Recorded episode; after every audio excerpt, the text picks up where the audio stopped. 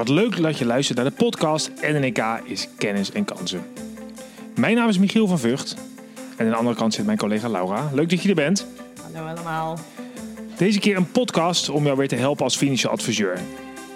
We spreken over vele onderwerpen, zoals ondernemerschap, het organiseren van evenementen, adviesvaardigheden. En vandaag staan we stil bij de mogelijkheden van lijfrente in de pensioensfeer. En daarom heb ik een adviseur uitgenodigd die daar uh, veel gebruik van maakt. Zijn naam is Bram, Bram Vase. Bram Vase van uh, Fundament Advies. Leuk dat je er bent. Goedemorgen Mariel. Bedankt voor de uitnodiging. Ja, Bram uh, gebruikt het lijfrenteconcept. Uh, ook bij organisaties waar een mogelijke collectieve pensioenregeling interessant kan zijn. En hoe dat dan precies zit en hoe hij dat dan gebruikt, dat hoor je vandaag in deze aflevering. We gaan daar meerdere vragen over stellen. Laura en ik doen dat natuurlijk samen. Maar goed, uh, bij het begin beginnen. Fundament bestaat al een tijdje en voorheen, uh, Bram, deed je natuurlijk meer dan dat. Uh, misschien even bij het begin beginnen. Wat is uh, Fundament en hoe is het een beetje ontstaan en zo? Ja, het, kantoor Fundament is gestart in 2005 inmiddels alweer. En we zijn in, in, de eerste jaren erg actief geweest in de hypotheekmarkt. veel contacten met makelaars, projectontwikkelaars, waardoor we heel veel hypotheekadvies deden. maar de klanten die we aan ons bonden, die wilden ook graag verder gaan in dat advies. En uh, ja, een stukje financiële planning, de pensioenvoorziening. Uh, de ondernemers als klant waar we het pensioen uh, voor beheerden. En ja, langzaamaan spreiden die olievlek zich uit. en dat heeft ervoor gezorgd dat we daar ook als bedrijf keuzes in moesten gaan maken. het hele diploma-bouwwerk is natuurlijk op zijn kop gegaan in de financiële dienstverlening. Wat er ook voor zorgde dat als je als ondernemer nog pensioenadvies wilde geven, dat er nieuwe diploma's gehaald moesten gaan worden. En uh, toen hebben we gezegd, nou, wij willen daar serieus mee aan de slag. We hebben behoorlijk wat klanten die behoefte hebben uh, aan advies op dat gebied en begeleiding. Uh, dus we willen graag die kans pakken. En daar ben ik voor opgestaan om die diploma's te gaan behalen. En ja, vanaf dat moment, 2011, 2012, is die markt natuurlijk verschrikkelijk in ontwikkeling geweest. En ja, wij proberen altijd met die ondernemer mee te blijven denken. welke oplossing sluit er nou het best aan bij uh, de ondernemer en de onderneming in kwestie. En ja, soms. Had je dan dat je vooral ondernemers bij jou kwamen van joh, Bram, kun je naast de hypotheek ook wat regelen voor het pensioen van, van mijn medewerkers? Of, of ging dat dan toevallig anders? Ja, uiteindelijk, dat, dat zullen jullie ook wel herkennen, is het gewoon het netwerk van mensen om je heen waar eens een keer een vraag uitkomt. En uh, ja, ik denk dan altijd op zijn Pippi Lankhuis. Ik heb het nog nooit gedaan, dus ik denk dat het wel kan. En uh, wij zijn uh, daarin gewoon altijd heel dienstverlenend geweest om uh, ondernemers te helpen en samen met ze die kwesties uit te zoeken. En er is natuurlijk veel veranderd in de wereld van pensioen, in de wereld van hypotheken, eigenlijk op alle financiële gebieden. Dus dat betekent dat je ook heel veel vragen krijgt en dat je op een creatieve manier mee gaat denken hoe je nou tot een meest passende oplossing gaat komen. Wat uiteindelijk de wet ook van ons vraagt natuurlijk. En misschien ook even de, de basis uitleggen wat het verschil is tussen pensioen en lijfrente. Dat, uh... Ja, als je het heel erg... Nee, ik kan het natuurlijk ook uitleggen, maar ik laat het Bram even doen. Als je het heel simpel maakt, dan, uh, dan is een lijfrentevoorziening een overeenkomst die een werknemer aangaat om zijn eigen ouderdagsvoorziening op te bouwen. En een pensioenovereenkomst een overeenkomst die een werkgever aangaat, die onderdeel uitmaakt van de arbeidsovereenkomst met die werknemer en waar hij dus ook uh, de contractant is. Um, en uh, wat we uh, door alle wijzigingen op pensioengebied, hè, in 2008 is natuurlijk een hele grote aanpassing geweest door de nieuwe pensioenwet die uh, geïntroduceerd werd.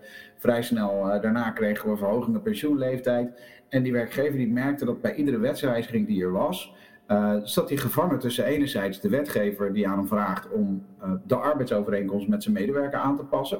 de wetgeving bood geen ruimte om alles te laten zoals het was. En vervolgens moest hij wel toestemming aan zijn medewerker vragen of die arbeidsovereenkomst wel aangepast mocht worden op een bepaald uh, gebied. En moest er dus ook instemming van die medewerkers komen. Maar als je binnen een bedrijfstakpensioenfonds zit, dan uh, uh, is daar een heel vehikel om dat te regelen. Je hebt de werkgever-werknemersorganisaties die daarvoor aan tafel gaan zitten en afspraken maken. En dan is het voor iedereen weer de waarheid geworden. Uh, maar als kleine ondernemer zul je dus zelf iedere keer met die medewerkers om tafel moeten, uit moeten leggen wat er gaat gebeuren, dat moeten implementeren, uh, kijken welke oplossingen je pensioenuitvoerder ervoor biedt om ook werkelijk uh, te voldoen aan de nieuwe regelgeving. En er zijn behoorlijk wat werkgevers die daar gewoon niet in thuis zijn. En die steeds meer het gevoel krijgen, ja, wij willen ons daar helemaal niet mee bezighouden. De deelnemer zelf wordt steeds individualistischer, denkt dingen zelf goed te kunnen gaan regelen, wil ook dingen zelf regelen.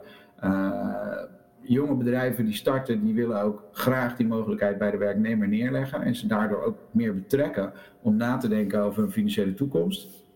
En uh, ja, lijfrente biedt daar een mooie mogelijkheid voor. Dus als werkgever ga je eigenlijk vanuit het voorzien van een regeling uh, waar vaak helemaal niet naar gekeken wordt door die werknemer. In het voorzien van advies, waarbij mensen bewust maakt en nadenken over hoe ze hun toekomst financieel vorm willen gaan geven. En is dat dan voor ondernemers een heel andere manier? Gaat dat heel anders dan, uh, dan normaal? Ja, uh, daar zit wel een groot verschil in. Op het moment dat we het over een uh, collectieve voorziening hebben, dan, uh, dan is het contact met de werkgever een stuk intenser. Want er moet over de, over de pensioenovereenkomsten uh, overlegd worden. Uh, alle verschillende pensioenregelingen worden naast elkaar gelegd en de werkgever gaat een keuze maken welke overeenkomst hij af gaat sluiten en hoe die aan de achterkant vormgegeven moet worden uh, en welk budget daarvoor beschikbaar is. Um, op het moment dat dat een lijfrentevoorziening wordt, dan, dan zien we dat we de grote lijnen met die werkgever gaan bespreken en vervolgens met die werknemer om tafel gaan zitten om te vragen wat wil je nu echt? Uh, je kan als werkgever een werknemer niet dwingen om mee te doen aan een dergelijke uh, oplossing.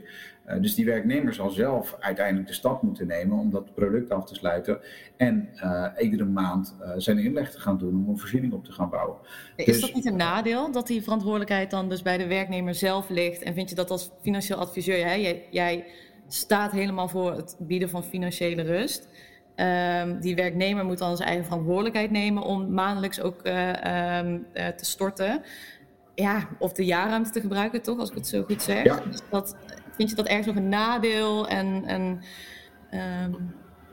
Nou ja, absoluut. Zijn er uh, situaties waarin een werknemer snel geneigd is om een inkomensverhoging die hij krijgt om een ouderdagsvoorziening te treffen, uh, om daar toch maar een kratje bier voor te halen en uh, niet in zijn oude dagsvoorziening te stoppen. Uh, natuurlijk zijn die situaties er. Ehm, dat is inderdaad lastig. Het is onze taak om mensen erop te wijzen hoe die oude dagsvoorziening in de toekomst eruit gaat zien en wat ze straks te besteden hebben. Ja, en dan is het uiteindelijk de keuze voor de werknemer om al dan niet iets te regelen. Um, hoe je het ook bent of keert, de hele samenleving wordt steeds individualistischer. We, ja, we, willen graag dingen zelf regelen. Uh, dus daar komt een stukje verantwoording bij. Of dat uh, een goede beweging is en of dat iedereen dat aan kan, uh, nou, vast niet. we zullen in de toekomst gaan merken wat de gevolgen daarvan zijn. Dat is heel moeilijk om daar nu al een inschatting van te gaan maken. Ja. En wat is jouw rol als adviseur daar dan in? Denk je dat je dan, dan nog, dat je, dat je nog dichter op die klant moet staan, of die werknemer in dit geval, uh, om hem of haar beter daarin te begeleiden? Moet je nog zichtbaar uh, Zeker. Uh, een groot verschil voor ons als adviseurs is dat op het moment dat wij een pensioenovereenkomst afsluiten met een werkgever, dan hebben we een verantwoording naar die werkgever toe en een informatieplicht naar de werknemer toe. Maar als ik een lijfrenterekening of verzekering afsluit voor een deelnemer, dan uh, is die deelnemer mijn klant. En dan heb ik natuurlijk ook mijn wettelijke verplichting richting die deelnemer. Dus uh, ik vind het ook heel belangrijk om van de werkgever de ruimte te krijgen om tijd te investeren in die werknemer. Ja. Als ik die ruimte niet krijg, dan is het voor mij onbegonnen werk om die werknemer te overtuigen van uh, het nut en, en, de noodzaak van het optuigen van een goede voorziening. Uh, dus wij gaan wel met die werkgever heel goed in gesprek over in welke mate die bereid is om uh, die werknemer te begeleiden. Het, het, moet. Is het dan ook vooral de, het afschrijven van uh, verantwoordelijkheden en werkzaamheden bij de ondernemer? Of is het ook echt de bedoeling om zijn werknemer beter, of haar werknemer beter te helpen? Nou ja, dat, dat is wel iets wat, wat ik vaak probeer te achterhalen in die gesprekken met die werkgever. Op het moment dat het zijn doel is om er zo min mogelijk werk en kosten aan te hebben, ja, dan zijn wij niet de aangewezen partij om aan tafel te zitten. Uh, wat ik namelijk merk is dat er, er, zullen natuurlijk minder kosten zitten aan uh, advisering aan die werkgever zelf. Maar omdat wij meer tijd in die werknemer moeten gaan investeren, uh, gaat er aan die kant wel gewoon een kostenplaatje weer bijkomen voor die werkgever. En ik vind ook dat hij bereid moet zijn om daaraan mee te doen, want ja, anders sla je de plank volledig mis. En zie je, dan, en, zie je dan die werknemers ook regelmatig of hangt het helemaal van de situatie af verder? Ja, de, de, afspraken daarover verschillen. De ene werkgever doet het anders dan de andere. Uh, maar in de basis uh, zijn wij er voorstander van om een introductie te doen bij iedere nieuwe medewerker en bij de introductie van uh, de regeling. En vervolgens minimaal eens in de drie jaar weer opnieuw met die werknemer om tafel te gaan zitten. Om met hem te bespreken van nou, waar sta je op dit moment? ga je je doelstellingen nog behalen? Uh, is je financiële situatie veranderd of uh, is je kennis en ervaring veranderd waardoor je anders tegen uh, de toekomst aankijkt? En vervolgens die voorziening weer af te stemmen op de situatie die er op dat moment is. Mm, klinkt goed. En wat is nou een groot voordeel voor adviseurs? Want er zijn financieel adviseurs, echt ondernemende financieel adviseurs, die naar deze podcast luisteren. Wat is een voordeel voor hun om deze markt te bedienen?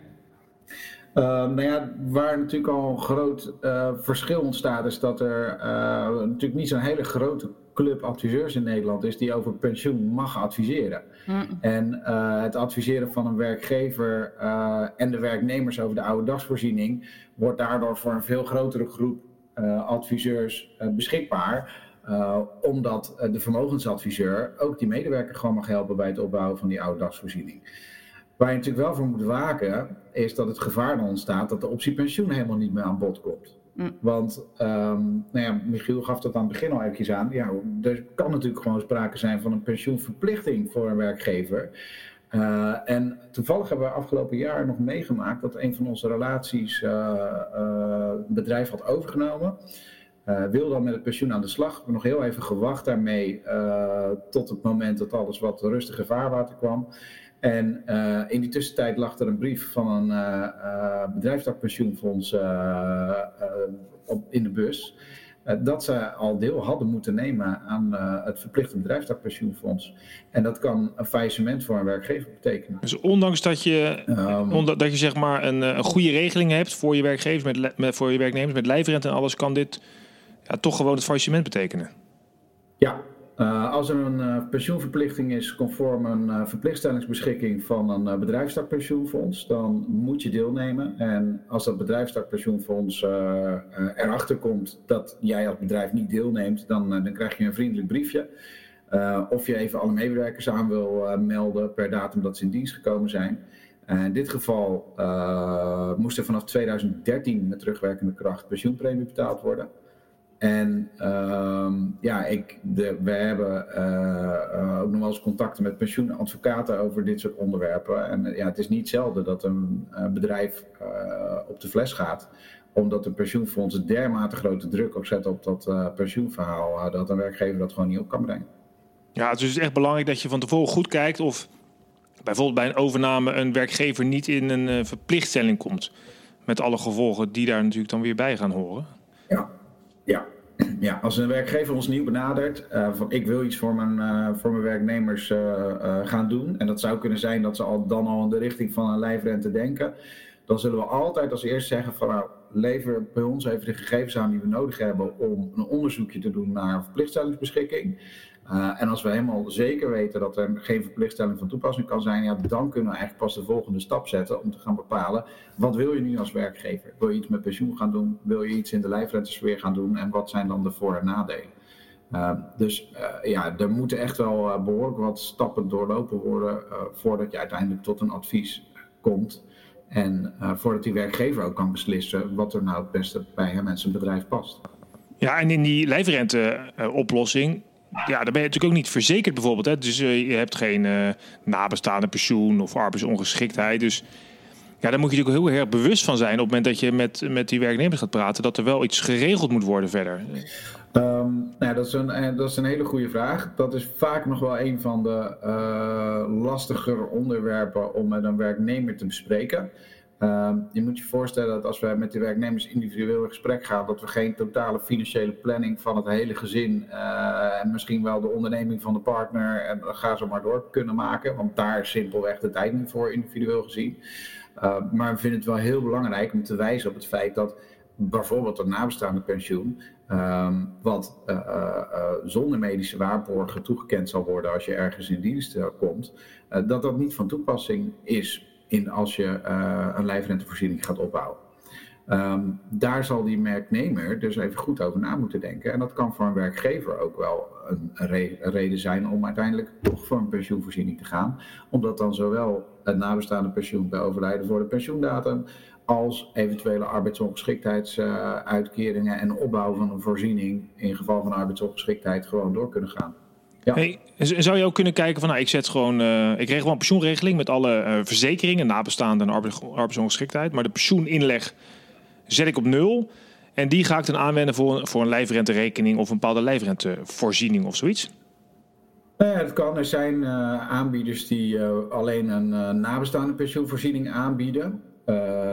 Ehm, dat is dan wel een vrij complexe voorziening om, uh, om aan te bieden, omdat je dan eigenlijk en die lijfrentevoorziening en nog eens een keer een pensioenvoorziening met alle wijzigende regelgeving meeneemt. Je zou als werkgever dan ook kunnen denken aan een collectieve overlijdensrisicodekking voor de werknemers, waarbij je eigenlijk gelijk trekt wat je per werknemer aan overlijdensrisicovoorziening uh, regelt. Um, en um, ja, je zou kunnen zeggen uh, dat werknemers daar gewoon zelf een aanvullende voorziening voor uh, kunnen gaan sluiten op dat moment. Um, maar dat is natuurlijk wel een risico uh, voor degene die ja, medisch niet in orde zijn of gewoon niet verzekerbaar. Lau, ik, ik zie je moeilijk kijken. Heb je een vraag of is er iets anders? Nee, nee.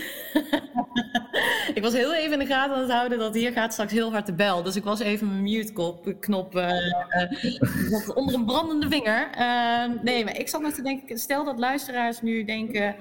Ik vind het wel interessant. Ehm, wat is dan de eerste volgende, of de eerstvolgende stappen die ze kunnen ondernemen? Ja, dan heb je het vooral over de ondernemer natuurlijk. Ja. Um, nou ja, belangrijk is om een, uh, om een financieel adviseur uh, te benaderen, om eens in gesprek te gaan of er dus een verplichtstelling zou zijn als er helemaal geen uh, pensioenvoorziening aanwezig is. Um, en vervolgens gewoon eens te kijken wat het nu inhoudt. En ik zeg tegen die ondernemer vaak ook, bekijk het nou in eerste instantie voor jezelf. En vaak kunnen we een, plannetje maken hoe het er voor die ondernemer zelf uit zou zien als we kiezen voor A of kiezen voor B. Um, en dan kan die daar ook een goed gevoel bij krijgen. Um, wat nou de verschillen tussen die mogelijkheden zijn en wat er bij zijn personeel zou passen. Want die werkgever kent natuurlijk als geen ander zijn, uh, zijn eigen personeel. En kan eigenlijk veel beter bepalen wat nou de beste oplossing is voor die mensen. Uh, ten opzichte van ons, die die werknemers helemaal nog niet kennen op dat moment. Helder. Hey, en Bram, als je hier nou nog niet zo bekend mee bent en je hebt ook geen collectieve pensioenregeling en je wilt toch beginnen. Um, ja, dan moet je, uh, hoe begin je dan? Is het niet misschien handig om juist met een kleine, uh, klein bedrijf te beginnen waar ook nog geen verplichtstelling uh, om de hoek komt kijken bijvoorbeeld? Ja, zeker als je als adviseur nog geen ervaring hebt met advies op dit gebied, dan is het uh, wel verstandig om te beginnen bij een kleine ondernemer. Uh, wat wij hebben gemerkt is dat de hele implementatie van uh, het proces. Uh, dus wat ga je precies aan dienstverlening aanbieden aan de werkgever? Wat ga je precies aan dienstverlening aanbieden aan die werknemer? Hoe ga je aan die werknemer rapporteren? Daar gaat best wel tijd in zitten voordat je daar iets neergezet hebt wat bij jou als adviseur past. En waarvan je vindt dat die, dat die medewerker daarmee het optimale resultaat behaalt.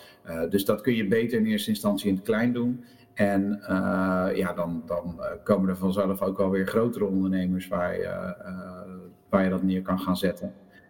al zien we toch wel dat voor de grotere ondernemers, dus laten we even zeggen vanaf een 20, 30 man personeel, zie je toch wel dat vaak de officiële pensioenvoorziening de voorkeur wel heeft boven die individuele voorziening. gewoon omdat er dan uiteindelijk ook makkelijker beslissingen genomen kunnen worden door een werkgever over hoe het uh, hele verhaal vormgegeven wordt. Administratief zit er ook voor de werkgever gewoon veel meer werk aan. Want die moeten ook bij iedere nieuwe medewerker ons weer eventjes eh, benaderen van nou, we moeten een gesprekje gaan plannen met die werknemer. Gebeurt over het algemeen onder werktijd. Uh, en ja, daar, daar gaat ook wat extra tijd en inspanning van de werkgever zelf in zitten.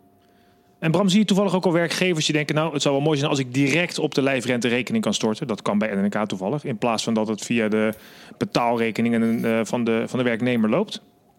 Nou, het is grappig dat je dat zegt. Op dit moment doen alle medewerkers dat zelf. Ik merk wel dat er steeds meer partijen komen die daar wat mee aan het doen zijn. Uh, ik, toevallig van de week had een collega van mij een, uh, een webinar met Nationale Nederlanden die bezig zijn. Uh, die hebben zelfs de vierde pijler erbij bedacht. ik moest er een beetje om lachen. maar ja, dat is gewoon een beleggingsrekening, box 3 eigenlijk, of in box, ja, beleggingsrekening box 3 eigenlijk die door de werkgever gevuld kan worden met een netto stukje van het inkomen. Um, ja, het is op zich leuk bedacht, um, maar het voegt in werkelijkheid natuurlijk niks nieuws toe. Je kan als werkgever natuurlijk gewoon een gedeelte van het salaris naar een andere rekening overmaken.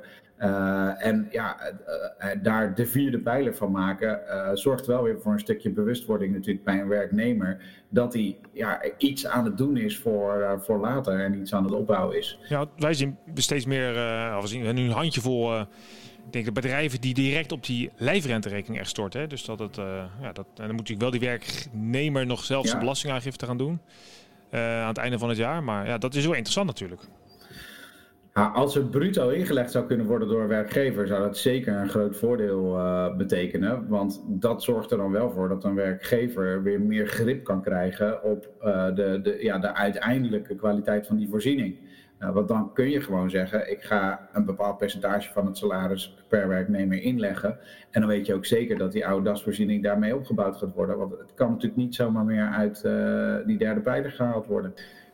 ja, je beschermt als werkgever ook je werknemer natuurlijk. Ja, dus ik ben daar wel een groot voorstander van dat uh, uh, als dat fiscaal allemaal mogelijk gemaakt wordt, dat dat kan. En op zich moet dat niet zo'n heel groot probleem zijn. Hè. We hebben natuurlijk ook uh, de premiesparen en de spaarloonregelingen gehad, waar ook dergelijke fiscaliseringen in zaten.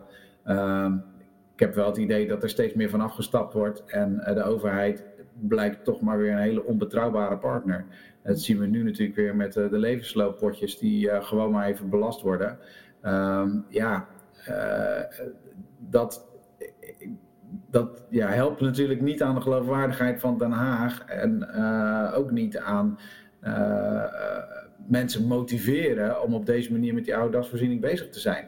Want ja, zo... ja ik, ik, had toevallig van de week een podcast opgenomen die, uh, met, uh, die ook over pensioen gaat. Die de, de klantenpodcast die wij maken. Je geld en of je leven. En daar sprak ik Ferry Zandvliet en uh, Lennart Thoma. Die beide bijna doodervaring hebben. Dus wat anders kijken naar pensioen. Maar ook zij gaf wel aan van ja, die overheid is zo onbetrouwbaar. Uh, als ik nu iets fiscaal ga doen, ja, dan uh, kan ik überhaupt wel ooit aankomen. Dus kan ik misschien beter nu leven, weet je wel. Ja, nee, het is natuurlijk ook altijd een afweging tussen uh, enerzijds een stukje fiscaal voordeel behalen en anderzijds je financiële vrijheid zoveel mogelijk proberen te behouden. En ehm, dat, dat is ook het gesprek wat we met die medewerker natuurlijk voeren.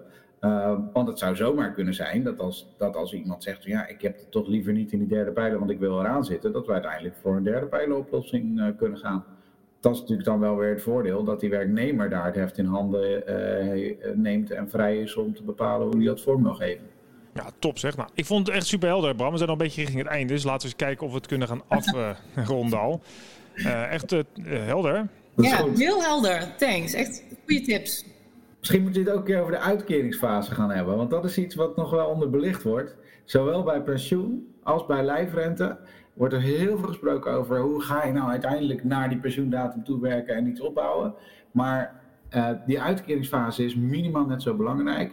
En ik zie zowel bij pensioen als bij lijfrente uh, dat er veel te weinig door die consument gekeken wordt naar wat is nou de beste oplossing voor mij nu? Want dan heb je een hele grote zak met geld. Dan krijg je een standaard voorstel van de aanbieder waar het staat. Dan zet je je handtekening eronder en dan weet je helemaal niet wat er verder allemaal mogelijk was. Dus denk ook dat het goed is. En ook daar hebben jullie natuurlijk een mooie oplossing voor, Annika. Zeker. Ja, nou deze hele maand staat in het teken van pensioen, hè? de septembermaand van 2021. Met uh, podcasts, blogs en allerlei andere toestanden. Dus uh, kijk vooral op ons platform als je meer wil weten. En misschien is het wel goed om inderdaad meer over de uh, uitkerende lijfrente te doen. Dus bij deze je uitnodiging die je zelf doet, is genoteerd. Dus nogmaals uh, dank. En jij ook, uh, Lau. Fijn dat je er weer bij was natuurlijk. Super, ja. Dank dat ik erbij mocht zijn weer. Veel geleerd, man. Dank je. Bedankt. Ja, jij natuurlijk bedankt voor het luisteren. Wil je nou meer informatie? Kijk op nnk-kennis.nl. Daar vind je allerlei interessante blogs, andere podcasts, ook die je kunt delen met je klanten. En uh, nou, dank voor het luisteren en tot de volgende podcast. Fijne dag.